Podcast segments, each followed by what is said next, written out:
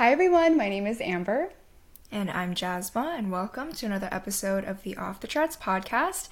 This is the podcast where we speak with experienced artists and hear more about their journeys to getting to where they are today. We are incredibly honored and very, very excited to be welcoming Dr. Kathleen Tesar with us today.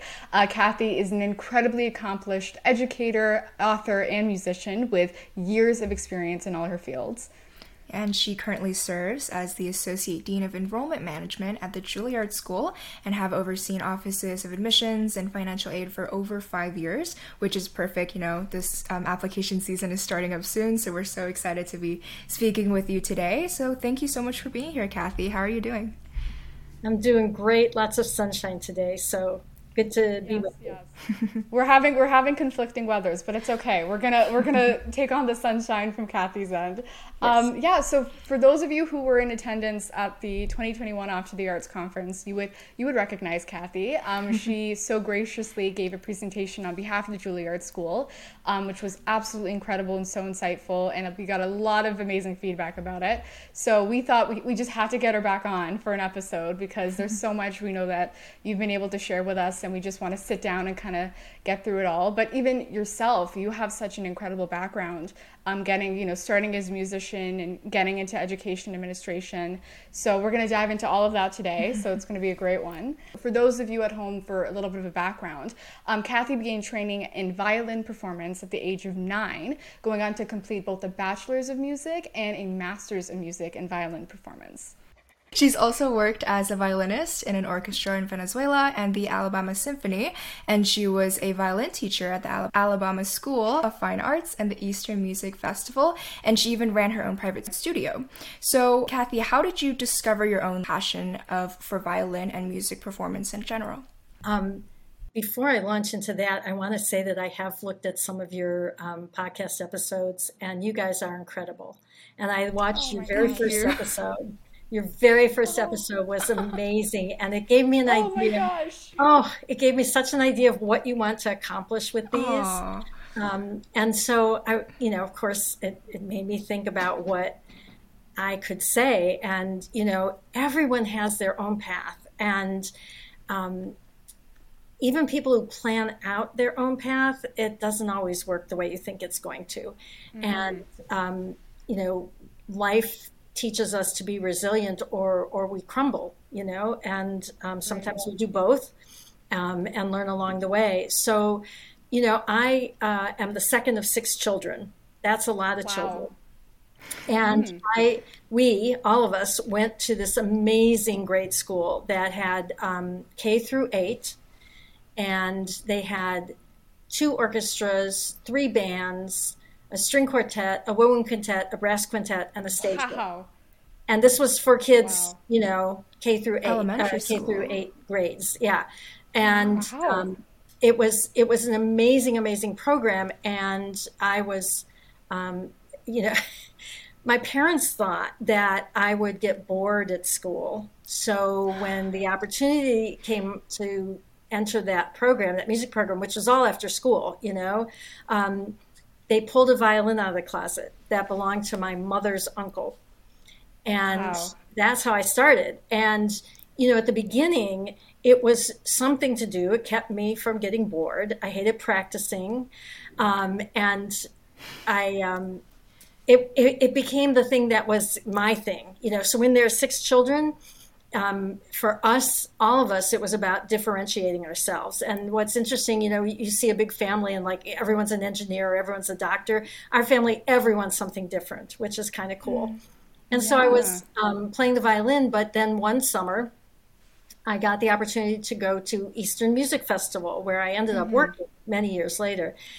And the experience of performing um, in the orchestra there and the masterworks we performed uh, really literally gave me access to transcendence. And transcendence you know being in the moment right on top of the moment and not worrying about what's coming before or behind. Um, that that was like that's what i'm going to do. And i told my parents that you know and i listened to your stories about your conversations with your parents and your you know journeys with them and fortunately my parents were like okay, if that's what you want to do, um, yeah, okay. And then my dad turned around, called up my violin teacher, and said, "We have to have lunch," which they did. There's, there's, a little issue here. yeah, uh, I'm scared. Okay, um, you know, they were they were always behind me, and so I did it. You know, I went off to school, and I, I went to summer programs, and I did all these things, and um, ended up getting a job. You know, my first job out of school um, was for an orchestra in Venezuela. So, you know, in order to use my skills and my my talent, I ended up leaving my home country and going to Venezuela. But at the time, mm-hmm. Venezuela was a wonderful country. This was before it, you know, had its troubles. Mm-hmm. And so it was fantastic. I mean, right out of college, is a great job full time yeah. playing operas. You know, we do an opera a week. I mean, uh, uh, it, with amazing stars. You know, it was fantastic. And then I got back to the U.S. and um, took an audition, uh, many auditions, and got mm-hmm. the job in the Alabama Symphony. And that went on, and that was fine. You know, that's what I was doing. That's what I wanted to do. And then the orchestra declared bankruptcy, and suddenly I had no orchestra. Oh, and wow.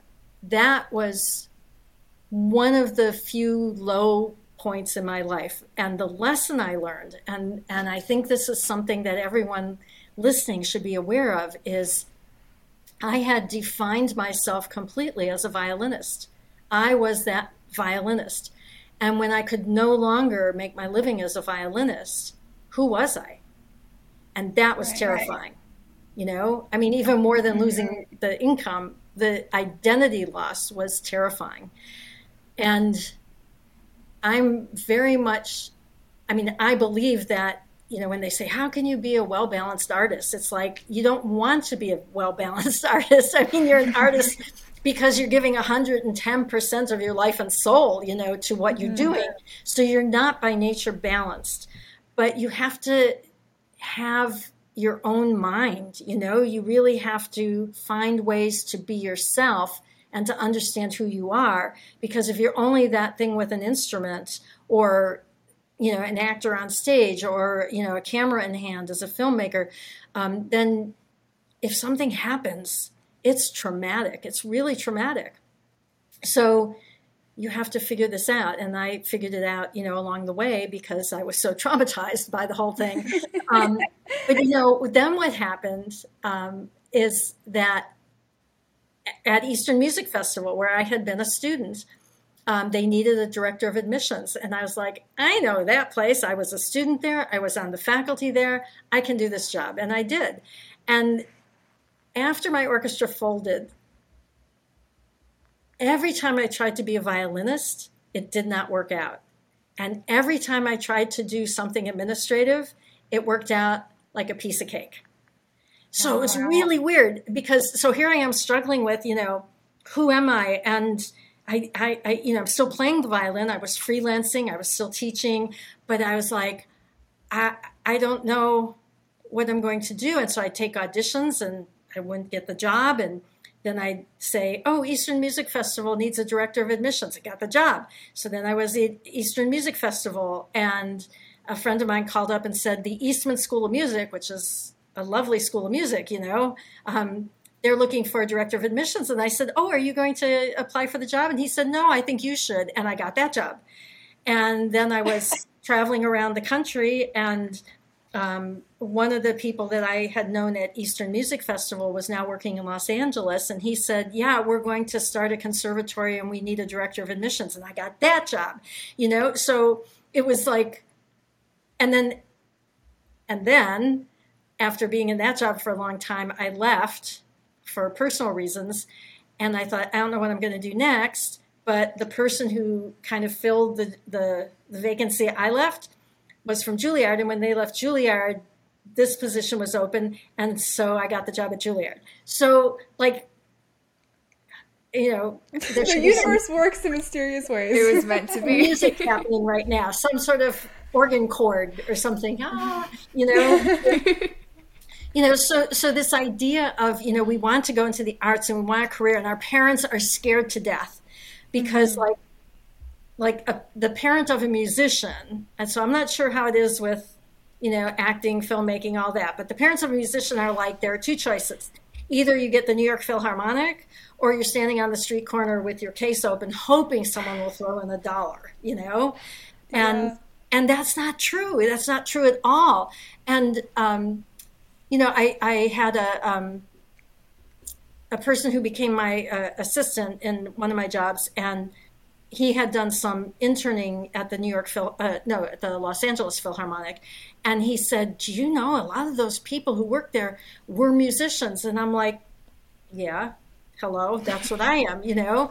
Um, and so you you never stop being a musician, but it it turns out that people have many different skills, and so mm-hmm. you know this idea that you're more than one thing. Um, I know I'm doing a lot of talking, but one of the things um, one of you guys said was reminded me of when I was at the stage of choosing college, and I literally was in my head, and I remember it so well. I was like, "How can this decision I make now be for six the next 60 years? Like this is not fair." You know, I'm making a decision now about the next 60 years. So then, yes. yeah. right? And then when I right. went from, from um, playing the violin to sitting at a desk and working on a computer, you know, I, I was like, well, that's coming back to bite me, right? because um, because I ended up doing different things and I didn't want to. Mm-hmm. Um, but I've come to the point where, like, you know, like I started out saying, people have plans, and here's what I'm going to do with my life, you know? So I thought I had plans, and I thought I had accomplished those plans. You know, I was in an orchestra, I was making my living that way. Um, I kept auditioning for other orchestras because I wanted to move up, but I ended up doing this. Now I'm at Juilliard in a whole different capacity than I ever would have imagined, you know? right. I mean, it's just amazing. And to be open to that is very hard when you're in the middle of the trauma, you know, the thing you wanted to do, the person you thought you were, um, doesn't happen anymore. And so, how can you be open? And and that was quite a struggle, you know. But but then look, you know, I mean, look where it ended up. And uh, to me, that's just a miracle. I mean, it's like you said, the universe works in mysterious ways, and I'm yeah. I think I'm where I need to be, or it wouldn't have been so easy. Right. You know?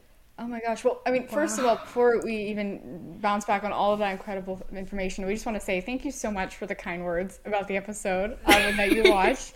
so honored about that. Thank you for um, taking the time. yes, oh, yeah. But even um, just what you were saying as well about the idea of like, I'm, I'm sure Jasmine and myself have experienced this as well. When you say you want to be one thing in the arts, it feels like if you venture out, that means you failed at that one thing. Oh my right? gosh, yes. Mm-hmm. Mm-hmm. It feels like, oh, well, I'm just doing all this now because that's what the people told me that I have to do too many different things to yes. support myself. But mm-hmm. I feel like mm-hmm. that's that's your versatility as an artist, really, and it's how you can mm-hmm. apply those skills in mm-hmm. ways that can fulfill you that you didn't even realize. And you're really a living testament to that because you did so many of those things. But I will say, even within um, the arts, there's that bias. And mm-hmm. um, I worked with people who were faculty members who really felt like, oh, you used to play the violin, but you must be a failed violinist because mm-hmm. you're not work- making your living that way anymore. Yeah. And that was very hard to take because it's like, I'm not a failed violinist. You know, it, it's the difference between saying I had something or someone took it away. It's like, no, I did that. I did exactly mm-hmm. what I mm-hmm. wanted to do. I mean, I was at Tanglewood playing under Leonard Bernstein, for God's sake, you know? I mean, that was incredible. So mm-hmm. don't look at me and say, you know, well, now you're sitting behind a desk, so somehow you're less of a human being. And that's right. from within people who had the same training. Yeah. Yeah. So, mm-hmm. um, you know, I guess the, the lesson there is that, again, that centeredness. You have to say, it's okay. You know, I, you're looking down on me doesn't take away from the experience that I had, you know, mm-hmm. um, but you have to be strong that way. You really do. For sure. Oh my gosh, yeah. And you know, actually even segueing off that, talking about how many different things that you were doing, you know, what, how were you able to kind of find those opportunities for yourself? I know you mentioned that some you kind of had people that were telling you different things, so that networking aspect of it, mm-hmm. which we know a lot of people um, mention, especially in this in, in the arts, that's something that's very important. Um, mm-hmm. In that way, what kind of skills helped you get those opportunities? Mm-hmm. I meet a lot of musicians who are really good at what they do, and their parents were musicians and maybe their grandparents were musicians too, you know. And those musicians tend to have really good, solid foundations. My parents were not musicians, and so they didn't know what was good teaching and what wasn't. They didn't know where to study and all that. And they kind of learned along with me, you know. Um, and I think because they weren't musicians, I I had the advantage of learning some skills outside of music. You know, so like I had a friend who um, played piano, and her mother was a pianist, and she played piano for you know her entire life since she was like three or something. You know. And when she needed money, she would go play somewhere. You know, she'd play for a Christmas party, or she'd you know play somewhere where someone would pay her. And meanwhile, I was babysitting uh, for a little while. We had a paper route. I worked at the department store. You know, all these different things where you learn different skills, um, and so so that becomes an advantage because you realize you have those skills in you. Then you know, many years later, when things happened, um, also it, it gave me the the voice in my head. Um, you guys since you still live with your parents, you know, you may not know this yet, but their voices are always in your head. And I was, um, you know, living uh, after the orchestra folded and, you know, scared and traumatized. And I'm like, what should I do? And I heard this voice in my head saying, get any job and then worry about the music part later, but just get some job because you have to pay the rent and you have to have food and all that. So I got a job at a personal injury law firm right? Wow. And this that's that's not like that's high up on different. the food chain. yeah. Um, and it was funny because when I interviewed there, they they gave me two options. They actually had two positions open, and the one position they said it's a legal assistant, and they do this and this and this and this, and they laid out all the things a legal assistant does within their firm.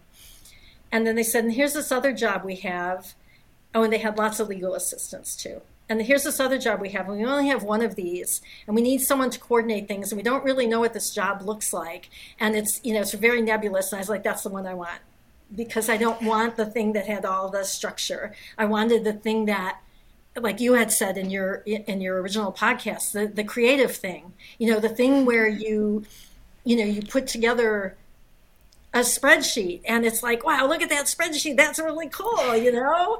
And and um, you know learned how to interview. So i was interviewing legal assistants like 15 mm-hmm. a week.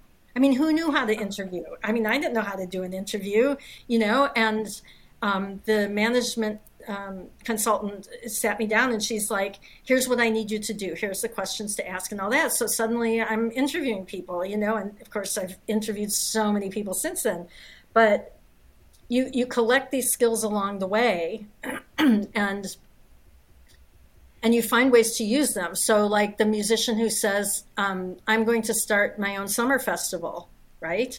Or my friend annie my friend annie who was one of the authors of our book right? so which we will annie talk about later. uh, annie was the driving force. So when annie was um, doing her doctoral degree at the University of Southern California, she um, decided to do a bunch of internships because she knew she did not want the path of an orchestral musician. So she interned at the Los Angeles Chamber Orchestra. She interned at the Los Angeles Philharmonic. She interned in all these different places to learn different things. And she's she's brilliant. She has so many skills, and the skills she doesn't have, she's like, let's look at that up on YouTube. And then suddenly she has that skill, you know. Wow. And so she's still a horn freelancer in Los Angeles, and she still um, teaches. She has quite a few students, you know, but she does all these other things too. And, you know, if you say, I'm an orchestral musician, you know, I'm a, a, a screenwriter, I'm this, you put yourself in the box and then you get stuck And again, if you don't kind of create, you know, build your own mind and say, no, this is who I am. And this person does do this and this and this. Or maybe this person only does this, but really, really well, you know, um, mm-hmm. then, then you're, you're guaranteeing yourself, you know, a, a, a better life. Mm-hmm. Mm-hmm. Yeah, I really, I really like your emphasis on the idea of versatility, but I do wonder if you ever got lost in that? Because you said you're like you end up working in a law firm which has nothing to do with what you ever thought you wanted to do. Was mm-hmm. there ever a point where you decided to just do something else since something like music for example wasn't really working out during that period? Did you think that you know since you have so many options how did you keep your focus on the path that you wanted to pursue while still juggling all of your other different types of talents and skills. I think that's really difficult because having to diversify, it means spreading out your attention, it means spreading out your time and focus. So how do you not kind of like lose your focus on your initial thought? When I was doing these different things, when I was working at the law firm, it was all about survival. I just had to survive. I had right. to pay the rent. I had to have somewhere to mm-hmm. live. so I wasn't planning anything. And then things came to me. So I didn't have a path. My path was bulldozed, you know? I mean, my path, my path was you're in the Alabama Symphony and you're going to take some auditions and then you'll get to this symphony and then that symphony and eventually you'll be at the top of the heap and you'll just love being in the symphony. And I always loved being in the symphony and I kept playing, you know, for a few years after my orchestra folded. Um, so it's it, my experience, Jasmine, is a little bit backwards from from the way you asked the question because, um, you know, working in the law firm, it was something I had to do, and I learned a whole lot. So one of the pieces inside me that that I know is me is that I have to learn. I have to be learning. I mean, I won't tell you how old I was when I got my doctorate, but it was just a few years ago, okay? And I hadn't been in school for many, many years. And so I go back for this doctorate, and I was not the oldest person in the program. I just have to say that. and and and I felt like a sponge. I mean, I was just like, oh my god, I'm wow. learning all this stuff. Even when I was crying, I was crying. I was like, I don't understand. This is so hard. But you know, it was it was like feed me, feed me. My brain was just feeding me. So so even when I was working at the law firm, I was learning things, and then. Um, you know, when I got the job at Eastern Music Festival, and it was like a solid job within music, it was like using everything I had learned. I mean, I was the person who was auditioning like 600 kids a year, you know, right. and it's like I've played in an orchestra. I can audition kids. I understand how this works. And so it just all kept adding. Now, mm. the other part of your question, I think, is is something my friend Annie would say. Okay, which she would have the best answer for that. Um, but from you know watching her and knowing her for years, um, she sees things that that she wants to have done, and that's her motivating force. So it's not like she's just randomly saying, you know, I'm going to do all these things, and she's also not saying I'm doing all these things um, either frivolously or just for the money or something like that. It's because she sees a need. So we mm-hmm. we were the we had she was giving talks about um, preparing yourself for an audition. And I was giving talks about applying to college. And our third author, Don, sorry, I'm right, I'm jumping ahead of the. the it's okay. it's, it's, a preface um, to it, don't worry. yeah, and Don was giving workshops on performance anxiety. Okay. And Annie was the one who said, why don't we combine this? So then we gave talks, the three of us, right? Mm-hmm. Then Annie said, why don't we put this down in the book? I think people really need it. So then she was the one who figured out like how to self-publish a book and how to get it listed with the Library of Congress and all these things that you do when you have a book and copyrighting it, you know. And then she created the website, and she was the one who figured out the website. And then wow. you know we didn't just have the book on the website. But see, each time it's like there's a need here. We need mm-hmm. a website. If you go to the website, you'll see the last thing she did was a map of the U.S. I think it goes a little bit into Canada, but I think I saw that, that on the website as well. Yes, yeah, yeah, yeah. Yeah, it's because she lead. So so I think you know when you do artistic training and Amber, you were alluding to this, like you're still training, you're still learning, you have to learn more, you have to keep going, you know? Um, yes, you do. And um, the worst thing to me that I would see happen to musicians is they get that job in the, the big orchestra and they're like, eh, I'm bored, but you know, it pays well. And, and they forget that drive. They forget mm-hmm. that, you know, learning is a good thing. And so when you're an artist, you have a choice. You know, you can choose to be random, but if you've been practicing and studying your art, you have that focus. And so I think you should be able to say to yourself, is this thing I'm reaching for going to be part of that focus or is it going to dilute that focus? So, Jasmine, that's mm-hmm. kind of coming back to what you were saying. It's like, you know, it's I'll, I'll give you a different way of looking at it. When I'm at a college fair and I'm talking to high school students, you know, a student will come up to me and say, I play piano and I've played piano for 10 years because, you know, people start young, right? I played mm-hmm. piano for 12 years and, and here's what I'm studying now. And, and they're like, I want to know about your school, right? Then you have other people who come up and they say, I play violin and drums and guitar and this, and it's like, that's a different kind of musician and right now, that's not the kind of musician my school teaches. But there are places for you. Um, I mean, that's an incredible skill set. But if you're just dabbling in each one, then it's not. So, so you know, the the the only thing we can do is ask ourselves the question. You know, is this a dabble? Is mm-hmm. this, um, you know, part of my focus? Is this going to answer a question and, and take something further, whether it's my art or the profession or, you know, whatever mm. further? Um, I think that's where you can help yourself a lot, mm-hmm. you know, and not yeah. be scattered. On the other hand, I thought of this when, when I was listening to your podcast. Um, I'm a firm b- believer in having something that you're bad at. Okay? Oh. Yes. So um, you know, I studied the violin. I practice the violin. I perform the violin. I am not willing to do any of that badly. So I don't play anymore because it's, I'm not willing to be bad at it. Oh, I was okay. good at it.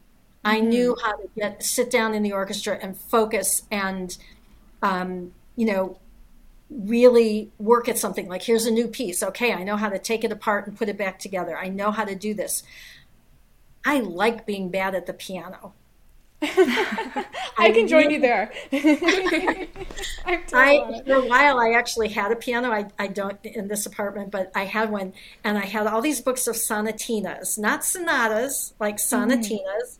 and I could play up to three sharps and three flats really badly, like like one, two, three, four, one, two, three, four, one. And it just gave me so much pleasure to be bad at the piano. I didn't have to learn the scales, I didn't have to do anything. So when you're in your art form and you're so focused and and you learning and you want to get better you know and then it's like what can you do that like you really stink at you know? What can you do? It's a balance. And it's such a relief. It is such a relief. Um like um your cooking show right Yes. Right? You know? fusion cuisine. You yeah. really did your research. I just listened to your podcast. You guys were so open about what you're doing. And it's like, Jasmine, I don't cook, you know? I mean, I live alone. It's like, let's have a salad for dinner, you know? and, but, but I could hear the way you described it, how much you enjoyed it, you know? Um, but you're not necessarily thinking about becoming a chef you have yeah. other career ambitions. So you know it's it's like it's it's what feeds the other side of you. Yeah amber you right. said balance. Mm-hmm. you know, the, mm-hmm. yeah mm-hmm. mm-hmm. wow. That's a lot of like self-reflection self-discovery i'm self-reflecting already. Oh my gosh. Yeah. Okay this is what i need to implement. This is whoa. yeah. very different when, approach but yeah. Yeah. I have a niece who's a little bit older than you and and she and her sister were visiting and i said this to them about have something you're bad at and this niece of mine said she's been dancing since she was very small and to the point where she was wearing toe shoes, you know. So that's a lot wow. of study if you're at mm-hmm. that point. And she she looked at me. She's like, "I'm not willing to do that badly." So she went off to college, um, and she, she with the idea of being a science major, and she got to her school and got admitted and she said well i want to take dance classes so she went and auditioned so she could they could assess her, you know, for the mm-hmm. dance classes. And they're like, you know, you could major in this. And she's like, okay. So now she's earning two degrees, right? One is in biology, but it's an emphasis on like microbiology, like some, oh my like gosh. Really, yeah, uh huh. That, and that's the other, a mind, wow. sciencey stuff, yeah, right? And so she's got the left side of her brain and the right side of her brain, and we don't right. know what that'll synthesize into. Mm-hmm. You know, who knows? Who knows? Maybe she'll become a surgeon who works with dancers. I mean, you know, who knows? Right. But, yeah. Um, yeah. Yeah. So, so knowing what you are not willing to be bad at, and yet having something that you love being bad at, is a recipe for sanity. I think. I love that. Oh my gosh. That's amazing advice. Yeah. All right, time to pick something to be bad at. We're going after this. All right. yeah, but I want to talk more about you've already spoken so much about, you know, you as an administrator, as a teacher, all the work that you do. So let's dive a little bit more into that. Um, just for context for our listeners, Dr. Tesar has worked as the director of admissions at the Eastman School of Music for over four years, and then also served as the associate dean at the Colburn School Conservatory of Music for over 12 years. And yes, now as we know, she's joined the Juilliard School faculty. Um, she's been the Associate Dean of Enrollment Management and, since 2016, and you also hold a doctorate of Education, Organal, Organizational Change, and Leadership. You are incredible. Like, what a resume, what a wealth of experience and knowledge that we really want to dive into. So, the first thing right off the bat is how did your perspective change from you know working as a full-time artist and training as a full-time artist to now training people and working with people who want to be in your shoes how did that kind of work out for you so i have to clarify um, i'm not a faculty member i'm a staff member mm. at juilliard and mm-hmm. um, i don't have direct influence on the students and how they develop so my job is you know, managing the process of people applying, and we have a whole crew of people doing that, and and then um, the the process of um, awarding scholarship, and and it's a team. I, it's never just me. It's always a team, and right, right. understanding all that. So I don't really have the direct influence on the students. Um, but like if you applied to Juilliard and you were admitted, it would be my signature on the letter. Actually, mm. if you were mm-hmm. it would be my signature on the letter. Oh gosh, you'll see. You'll signature. see Kathy either way. But even yeah. I guess as just like a mission for Juilliard, because obviously that's what you know. Juilliard is training future students and future artists. So mm-hmm. I guess as from the school mission as a whole, kind of how has mm-hmm. that influenced things for you? The school really does what it says it does, and they're still to this day I'll walk into a high school and someone will say, "Oh, Juilliard's cutthroat." I'm like, "Where did you hear that?" Well, we, it's always been cutthroat. I'm like, "Yeah, like 40 years ago it was." 40 years ago. So it, it's amazing when people say that. I'm like, "No, you really should come and see because it's very mm-hmm. different." And I think a lot of that was the work of um, the previous president who was there for like 36 years, and he had this vision of what the school should be. And so the school works really hard at not just the training, but also the support for the artists. So, mm-hmm. um, you know, going back to dancers, if you're a dancer and you, you know, break a bone in your foot, that is really serious. I mean, you can be a biology major like my niece and wear a cast. You right. can't be a dancer and dance, you know? Mm-hmm. And so we have a physical therapist on board you know, mm-hmm. um, so that we can help you get better. So, um, what I love about the school is that dedication to the student that's there. And the idea of putting the student first is not just lip service, it, it really is true. And then the right. students who come in are these incredibly focused um, people who know why they're there you know? Mm-hmm. And that creates an atmosphere just by that fact, you know? And so, like, you might come in and think, wow, everyone's kind of just moving really fast, you know? And, and then you realize it's because of this focus, you know? Right. There's a rehearsal coming up, or I have to get to the practice room, or, you know, we, we have a, a, a modern dance class today. You know, you have to get where you're going and then when you stop and talk to these people, they're they're wonderful human beings, you know. Um, so I have to say, you guys would fit right in. I just want you to know that. oh my gosh! you would. Thank you. You would, and I'd hire you to work in admissions. Yes, because we have a lot. Thank you. yeah, that's fantastic. Oh my gosh. Well, you know what? Actually, I just need to say mention this quickly because I when you were mentioning Juilliard's Cutthroat, I have a little funny story. Um, my my dad was encouraging me to kind of my grandparents they're in their um, late 70s early 80s right now. And they're like immigrants. They don't really know too much about the fact frankly let's put it this way the fact that i want to work in the entertainment industry i think they're still trying to wrap their head around. Um, so i had mentioned on a phone call i think that i was going to have you on the podcast. And i mentioned juilliard thinking it would go over their head. And my grandpa gets up and he goes juilliard? And i go juilliard? And he goes oh yeah i know juilliard and I go, You know Juilliard? And he goes, Yeah, they're like so focused. And I go, My grandfather, who lived in India for like 40 plus years and is an immigrant in his 80s, he knows Juilliard. He knows it. But you're right, it's changed so much from the the way I guess we kind of view it and see it to I, it's mm-hmm. really a discipline. It's not that kind of like cold atmosphere that you think it is. Mm-hmm. Exactly. So yeah, as soon as you mentioned that, I'm like, okay, well now I have to now I have to tell that story. You have to, yeah. That's a great story. That is a great story. I was laughing my head off at my dad. I was like, he has a hearing aid. He couldn't really hear any of the conversation, and Juilliard he picked right up, and he was like, oh, I'm so excited about this. That's great. That is a great story. Thank yeah. you. Oh my gosh, of course. Um, yeah. So I guess on top of even admissions as well, because you're right, your signature is there either way. Um, you are in admissions. You work and help um, kind of advocate for Juilliard and especially even just arts um, admissions in general, which we'll talk about. So we wanted to throw in some questions a little bit about the application process itself, just general advice, you know, not too specific to anything. Um, so one question we thought of that we might ask is, in your opinion, what do you think is one of the most important parts of the artist's application? Because, especially, let's say you're doing it at a conservatory like Juilliard or even like a liberal arts setting, um, there are still different parts of the application process. So, what would you kind of say sh- people should center their focus around? So, anyone who's applying for a performance major, it's all about the audition, mm-hmm.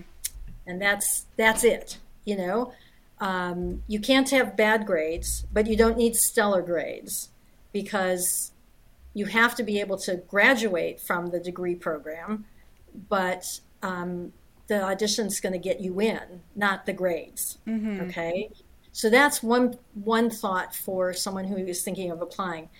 If you're applying to a liberal arts school or a university, then the equation is different because even if you have to audition, uh, your grades are still going to count more. Mm-hmm. So you have to kind of figure out your path.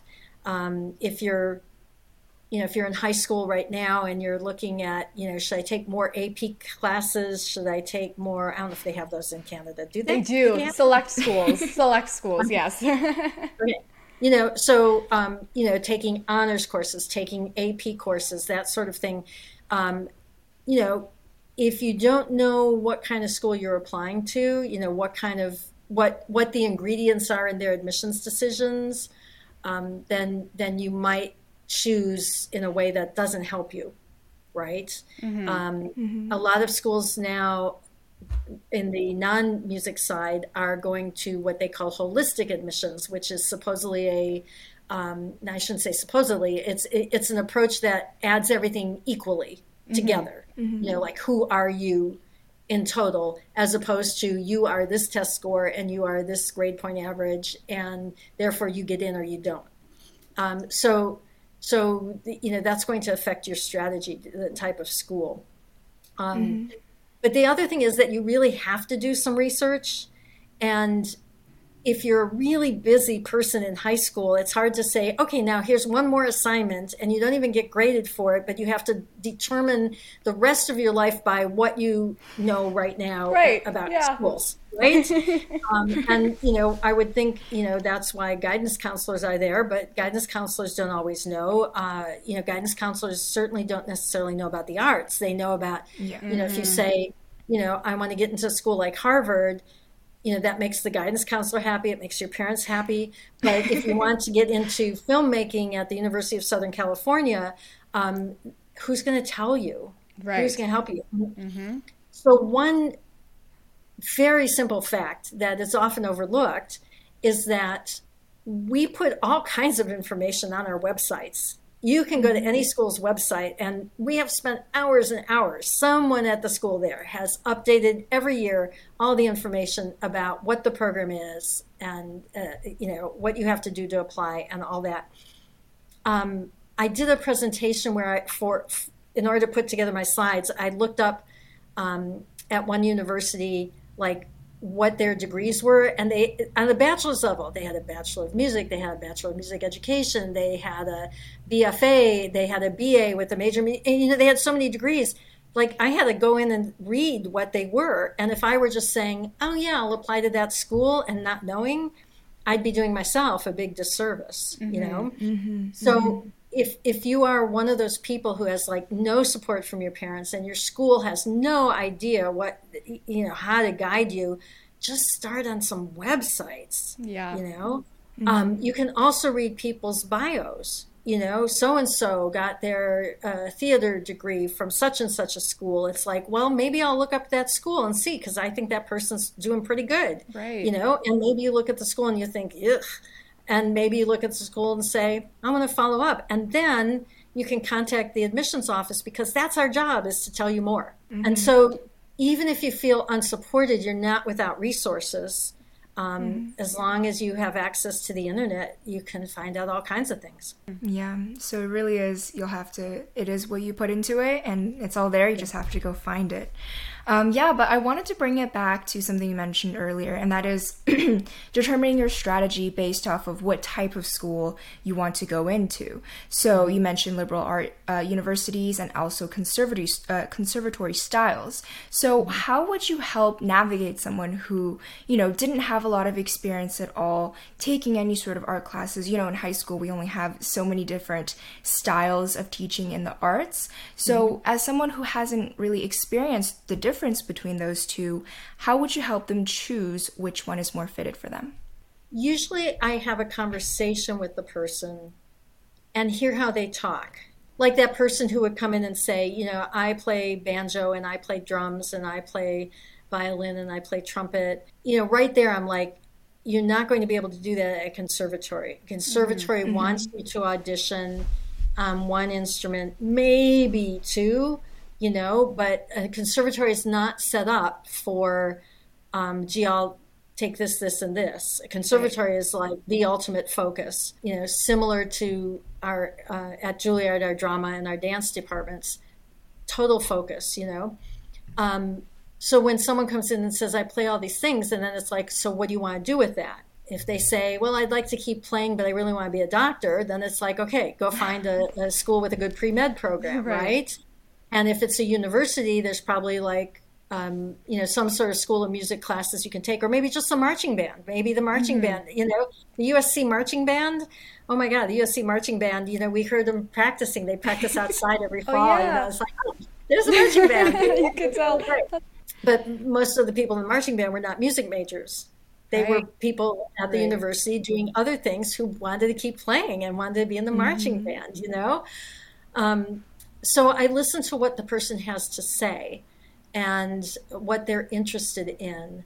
Um, you know, and there are other factors too, like, um, you know, I grew up in a small town and I want to experience a big city, or I grew up in a small town and I don't want to go to a big city. So that guides your choice as well. And, you know, you can you can put together a matrix, you know, just a spreadsheet or just draw a grid, you know, and start putting in the things that matter to you, you know. Mm-hmm. Maybe it matters that you're close enough to your family to go home on weekends. Maybe it doesn't matter, you know. Maybe you'd rather be far away, you know. Let's be honest, right, some people right. do. um, you know, but each person has their own factors. I mean, if you don't have someone to talk to like me, who do you have to talk to, you know? And in a way, your friends, you should be cautious about your friends. Okay, so what your friends can do is cheer you on, right? Mm-hmm. But if you're interested in, you know, studying, continuing to study classical piano, your friend might be really glad that you're doing that, but they may not know where you should do that or how you should do that, you know? Right. And if you want to study jazz, maybe that's a different school than where you would study classical, maybe not. But mm-hmm. how do you find that stuff out? We do have networks that we may not be aware of, like like if your high school has has a marching band, can you sit down and talk to the band director? You know, even right. if your interest is is you know classical harp, you know, there's no harp in a marching band, but that person has some sort of you know training in music um, and so have a conversation with that person. There are resources and and you know a lot of people who work in education whether it's k through 12 or you know higher education want to help you. And when someone when a student says i want to go to college and i actually have an idea of what i want to do but i don't know where to take it further it's like yay hooray good let's help you out right, let's figure right. it out yeah. mm-hmm. That's fantastic. No, that's great. Um, and again, if hopefully if you were an attendee of our conference, we have a handbook that details all of this information for you, uh, and hopefully will serve a little bit as a helpful resource in that respect as well. Um, and you know, so to wrap up our time a little bit here, I'd love to touch a little bit more upon college prep for musicians. I loved that you had the book with you because I saw it right yeah. away. Where is it? Jeez. Here it is. College prep for there musicians. It is. this is linked below. it is. It is absolutely incredible what you guys are doing because initially Jasmine and myself had only thought of it as the book, and so when we were doing our prep, we saw all of the network of resources yeah. that you guys offer, and we're like this is this is what is needed right now. So we definitely want to touch upon this before we go.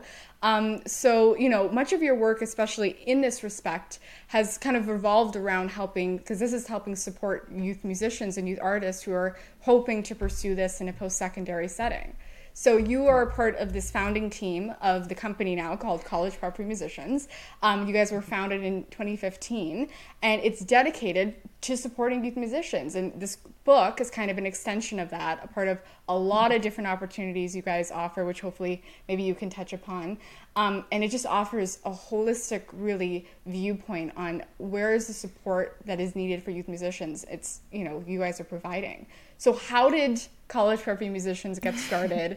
what was that process like? And how do I guess what is it like looking back at everything you guys are doing and maybe will continue to, to do in the future? Uh, yeah, there was a really intense period um, where Annie and I were doing a lot of the editing. Um, Don writes has has written and continues to write quite a few books. Um, uh, Don is a sports psychologist, and so he has this whole approach to performance anxiety. He was an Olympic coach. He wow. coached Olympic swimmers.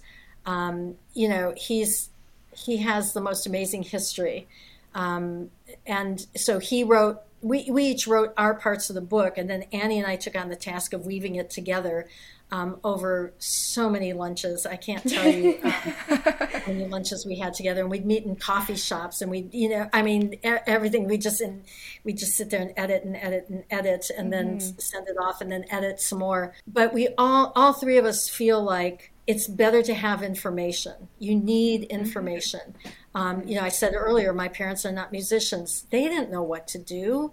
Um, and it, it's so much more complex now, it seems like, you know, just even if you just say research on the internet, that's complex. I mean, you, you guys all know how to do it. I get that, you know, but sitting down and being organized about it and being able to recognize that you're looking at legitimate information, right? So, like, the .edu suffix on a website, that that .edu you can only use if you have accreditation.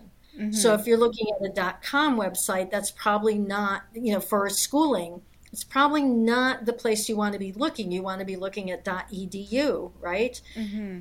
So things like that. Um, that kind of information should be free and available to anyone. I mean, if we're talking about access and equity of any kind. Yeah. This it, information is it. Information is is what equalizes people. Mm-hmm. Um, so I think that's where a lot of this came from and then just the excitement of you know you can do you can do more and you can do better you know so like the the map on the website that shows yeah. you different um, music programs around you know it's like it, it, here's um, some more free information. This information will help you on your path.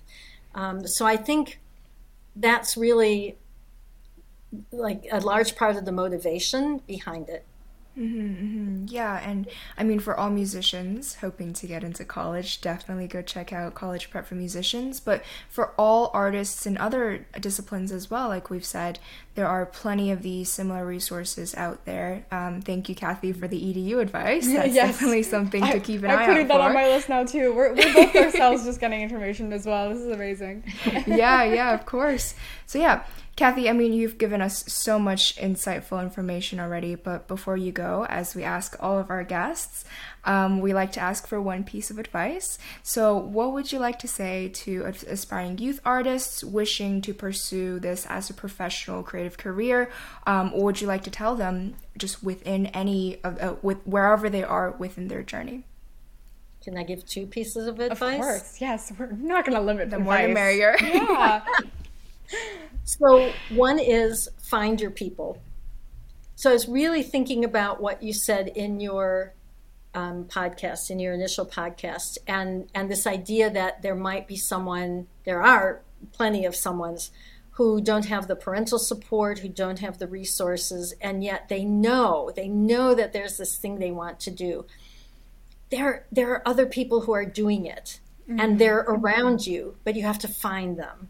Okay. So it's like, like the person, the, the, you know, the nerdy person who, you know, sticks out like a sore thumb in their high school and then they find choir and they're like, oh my God, I found my people, right? So find your people because that's where you're going to find the support. Um, and that's where you're going to feel like who you are is okay. Because sometimes it's like, it's not okay you know, I'm around engineers and they look down on me because I'm an artist. And, you know, it's like, then find your people because then you'll feel comfortable. And the other piece of advice is I think I said this in the, um, the conference um, that if you don't try, you don't have a chance. Yes. And mm-hmm. you could try, you know, maybe, I mean, I tried. I, I got into the Alabama Symphony. I auditioned, I got in. I auditioned for lots of other orchestras and I didn't get those jobs, but I kept trying you know i think i added up like 30 auditions. I just kept trying. Yeah. and each audition you have a choice when you finish. You can say i'm a horrible human being. I did terribly. Why am i in this profession? I should not be doing this. I i just stink as a human being. I'm just going to burn my instrument right? Or you can say well that didn't go so well. What do i need to do better? And then you practice right? And amber you you know I know we have to contact your agent if we're if we want to hire you, right? Oh, I remember that part now. yeah, you have to go out and you have to, um, you know, you have to go out and and, and audition for things, right? Mm-hmm. And yeah. you know, you don't get, and and it's even worse for actors, I think, because it's like you know, sorry, you don't look the part. I mean, yeah. like you can't go out and audition for Spider Man because you're not a man, right? Right, right, right. So, so I mean, you're you're shut out there just by virtue of of that, you know. So anyway, but still, you try, and and each try should make you better. If it's not making you better, then yeah, maybe you should quit. Maybe you should do the other thing, you know. Mm-hmm. But anyway, those are my two pieces of advice: find your people and if you don't try, you don't have a chance to get out there. Put yourself yeah. out there. It, each time you do, you will grow. That's amazing. Well, Kathy, thank you so much for being here with us. And seriously, like a wealth of wisdom, hearing about your experiences, the stories that you shared. Um, I know Jasmine and myself were, you know, hanging yeah. on every word. and we're sure all of the people listening and watching this are going to be doing that as well because this is this is going to be so helpful i think to a lot of people trying yeah. to get into what they what they're hoping to do in the arts industry so so thank you so much again yeah and it's really not every day that we have people like you who are so willing and excited to just like help other people mm-hmm. within these fields and you know that's with every guest that we've had on our podcast we're just we can't thank you guys enough for this because it's just it's often intimidating to kind of go and reach out on our own. So we just appreciate you so much when you are so uh, willingly giving us all of this information. My yeah. pleasure. And you guys keep it up, okay? Thank and I want to know you have to tell me what, your college decisions. So in a few months. oh yeah. Okay? Oh, don't worry. We're gonna we're gonna keep you updated for sure. Amazing. Well, if you guys would like to kind of stay in touch with everything, if you want to get access to College Prep for Musicians, if you'd like to kind of learn a little bit more about Kathy and all of the work that she does, all of her links and all the links to everything we mentioned will be in the description boxes of wherever you are listening and watching to this too. Um, and with that being said, we hope you guys have an amazing rest of your days or weeks, and we will see you guys on the next episode. Bye, everyone.